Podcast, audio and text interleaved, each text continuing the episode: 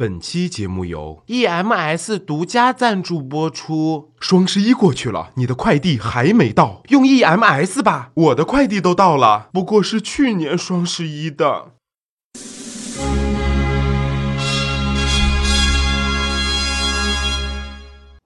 Hello，大家好，这里是每周五更新的电影说，我依旧是骚儿哥说电影的电影说的主播。I'm sorry。在节目的一开始呢，，Sorry 哥要跟大家说的是，本期节目呢并没有电影票送，但是 Sorry 哥相信大家还是会踊跃留言的。嗯，没错。那首先还是要进入无节操电影推荐。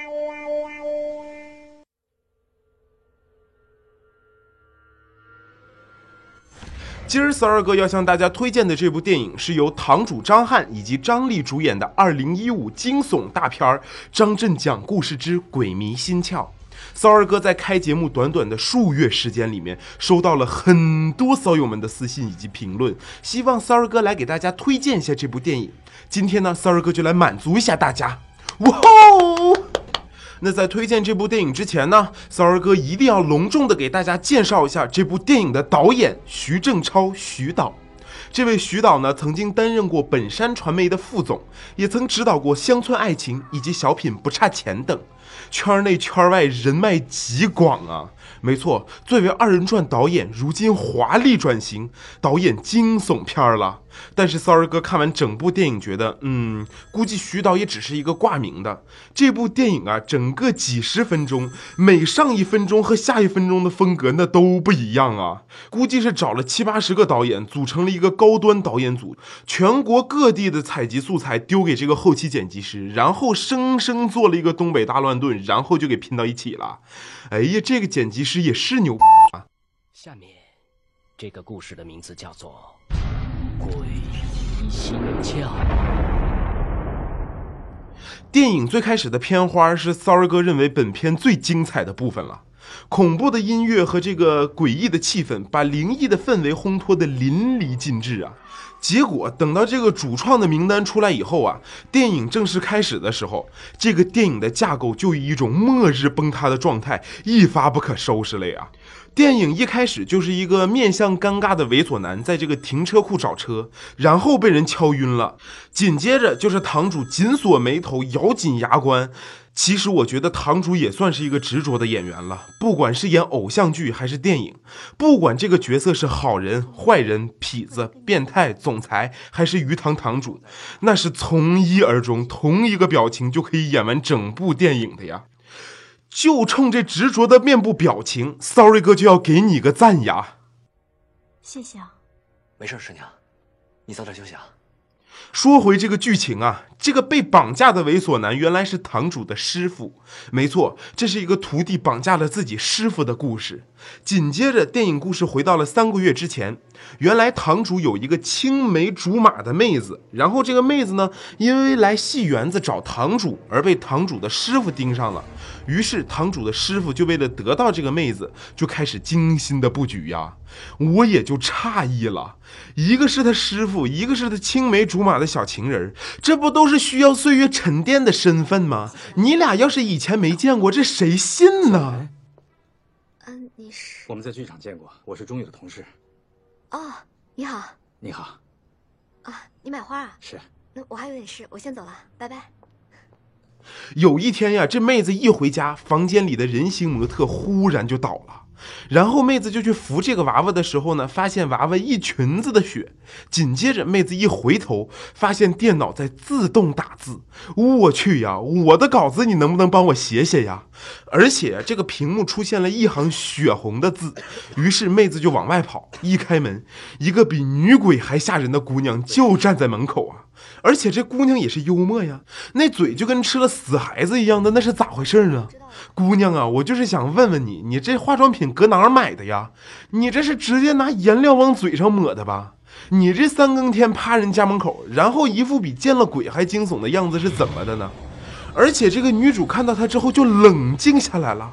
Sorry 哥也真是想不通啊，你见着这么个女人鬼鬼祟祟的在你们家门口，你难道不应该更加惊慌失措吗？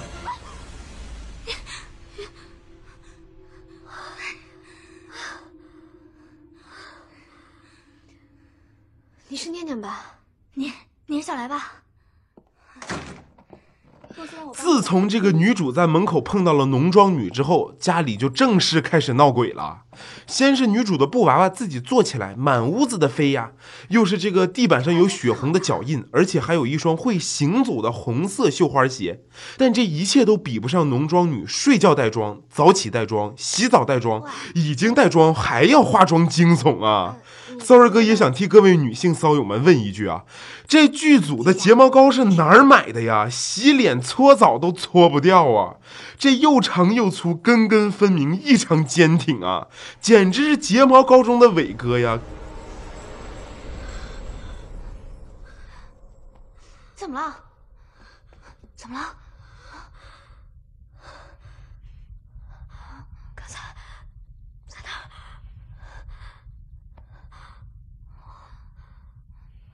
然后咱们说回这个剧情啊，自从这个浓妆女住进这家之后呢，家里不就开始闹鬼了吗？头一件事儿就是女主的姐姐忽然深夜来访，就这一段真的是把 Sorry 哥吓坏了，好吗？进来吧，进来吧。嗯，小兰现在不在家，一会儿就回来了。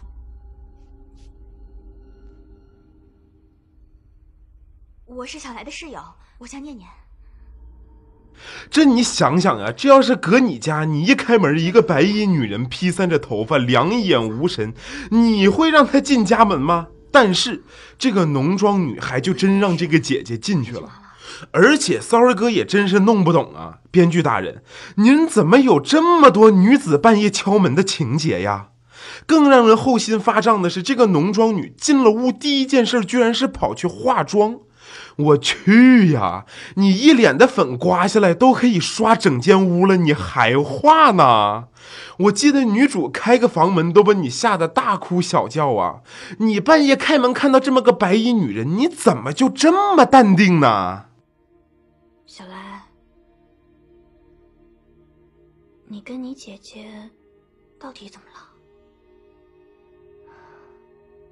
三年前，因为一个玩具，我跟姐姐发生了争执。我不知道那里面有她最心爱的项链。后来呢，姐姐很生气，跑了出去，结果发生意外，撞死了。而且这个女主回家说自己的姐姐三年前因为和自己抢玩具被车撞死了，你第一反应不应该是惊恐吗？你怎么能疑惑呢？而且编剧大人，你是怎么想的？一个快三十岁的女人因为和自己的妹妹抢玩具而丧命，为了交代一个女人的死，你也是过分的潦草了吧？人家车招你惹你了，能不能有点别的更有层次的死法呀？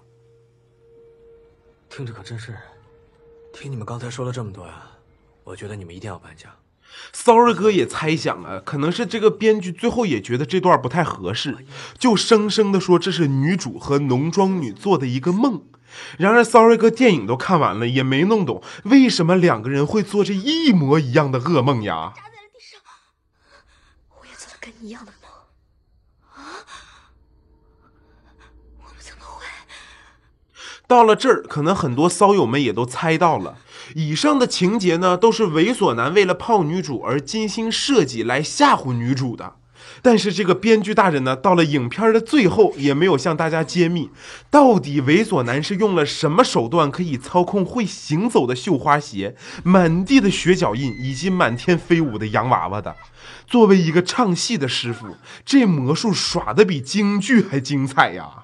虽然骚儿哥知道，如果电影里面真的有鬼是不能过审的，但是编剧大人呀，你们把以上的灵异事件以一种阴谋论的姿态栽赃给了猥琐男，这猥琐男也是衰呀！由于你装鬼想要接近他，使他的心里面产生了巨大的恐惧还有阴影，他们非常害怕的找到了我们。我们还有江斌，在江边一起吃火锅，对吗？之后的剧情呢，基本就和惊悚不搭边了，属于这个悬疑推理了。猥琐男阴谋得逞，帮助女主找到了新的房子，但是身边诡异的事情依旧没有停止。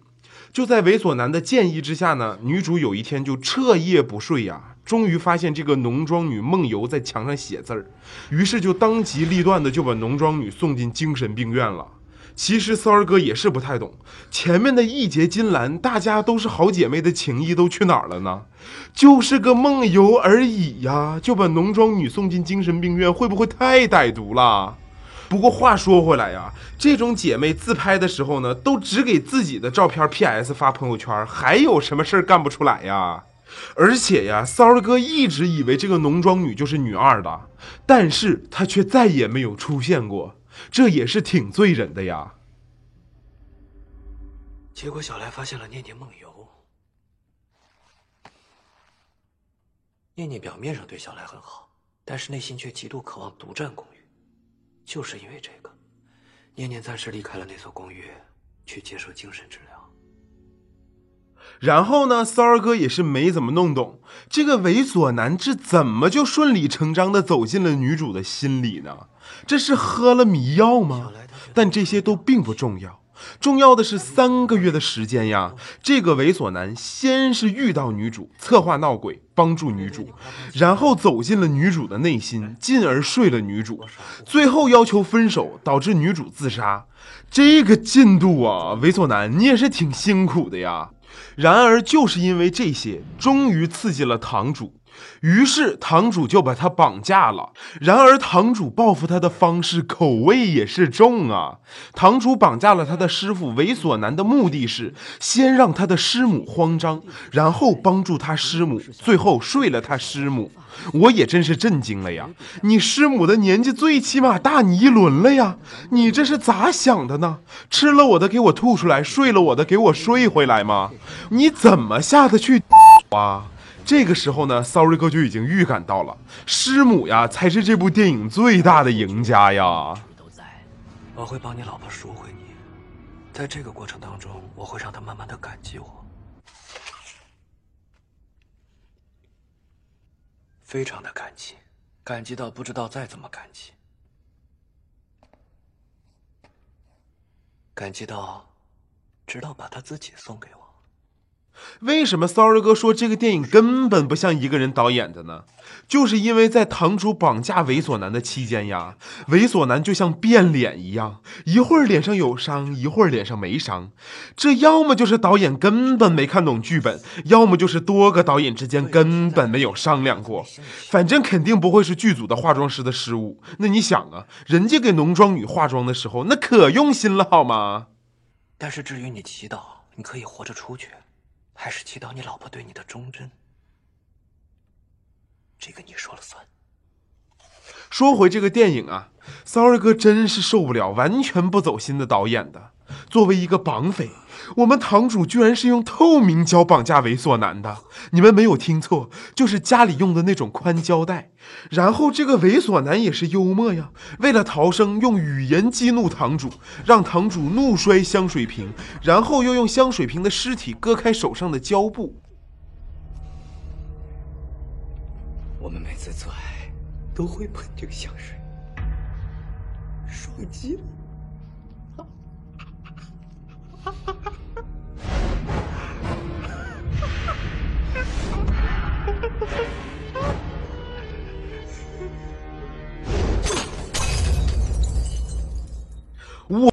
你费这么大劲儿干嘛呢？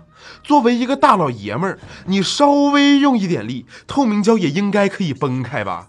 就算你手无缚鸡之力，你只要站起来，对着桌角等这种稍微尖锐一点的物品那么一划，逃出去也不是什么难事儿吧？你说你肯定是平时不网购啊？拆过快递的人，这么一点基本的常识应该还是有的吧？我相信很多骚友听到这里，一定觉得这个剧组抠门的呀，连个绳子都买不起。那你还就真错了呀！就在猥琐男逃出去之后，跟我们堂主就进行了一番殊死搏斗。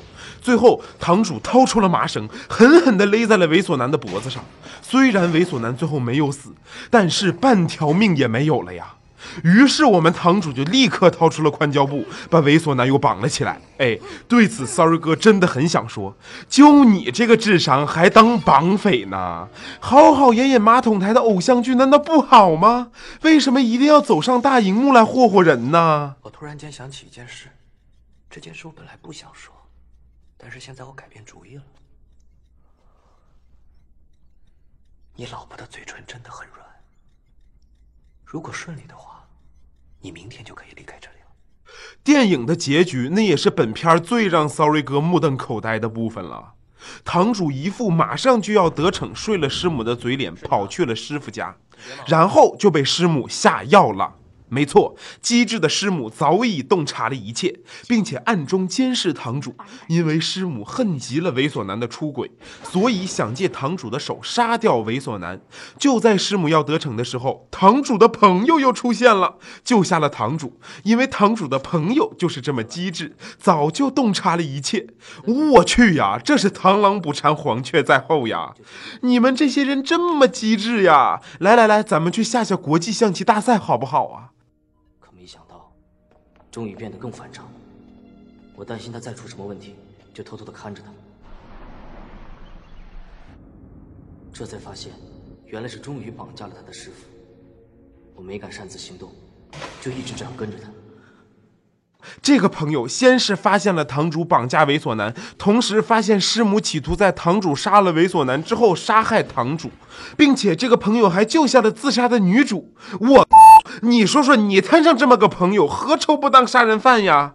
作为你的好朋友，明明知道你绑架师傅，企图睡了师母，他也既不阻拦，也不报警，天天跟踪你，并且用望远镜偷窥你，这算是什么心态呀？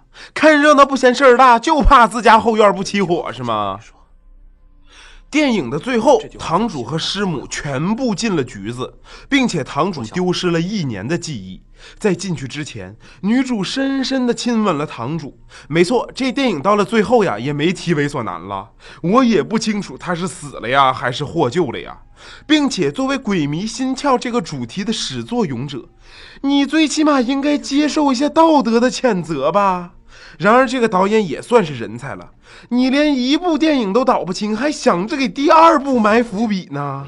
你快拉倒吧！有那个闲工夫呀，好好研究一下《乡村爱情小夜曲二》怎么拍吧。难道你没发现，小来的室友念念，那个因为梦游症暴露了要独占公寓的念念，在接受精神治疗之后再也没有出现？而小来和钟宇儿时的玩伴，那个戴眼镜、穿深绿色薄毛衫的斯文男子李乔，只在小来失踪时才和钟宇匆匆见了一面。这两件事有什么联系吗？有，而且钟宇已经发现了。他在被带上警车之前喊了小来，要提醒小来，可是他却突然失声了。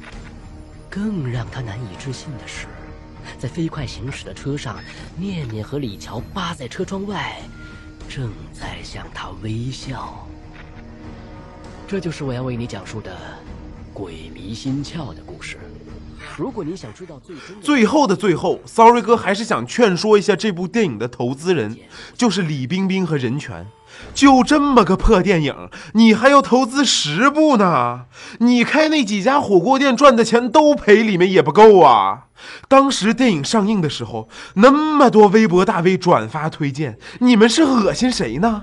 你们自己看没看呀？到底？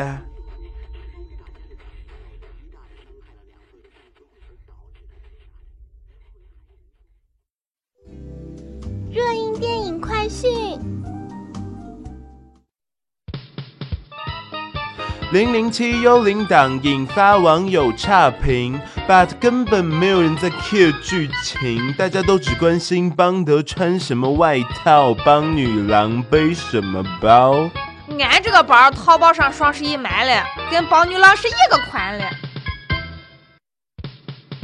爱情喜剧《年少轻狂》火热上映，评价好像不咋地。一场精心策划的屌丝逆袭最终失败，剧情老套，内容糟心。网友说不能给零分，感到很遗憾。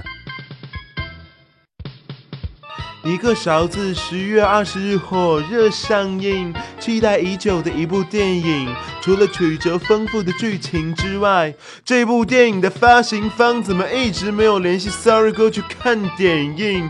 到底懂不懂规矩啊？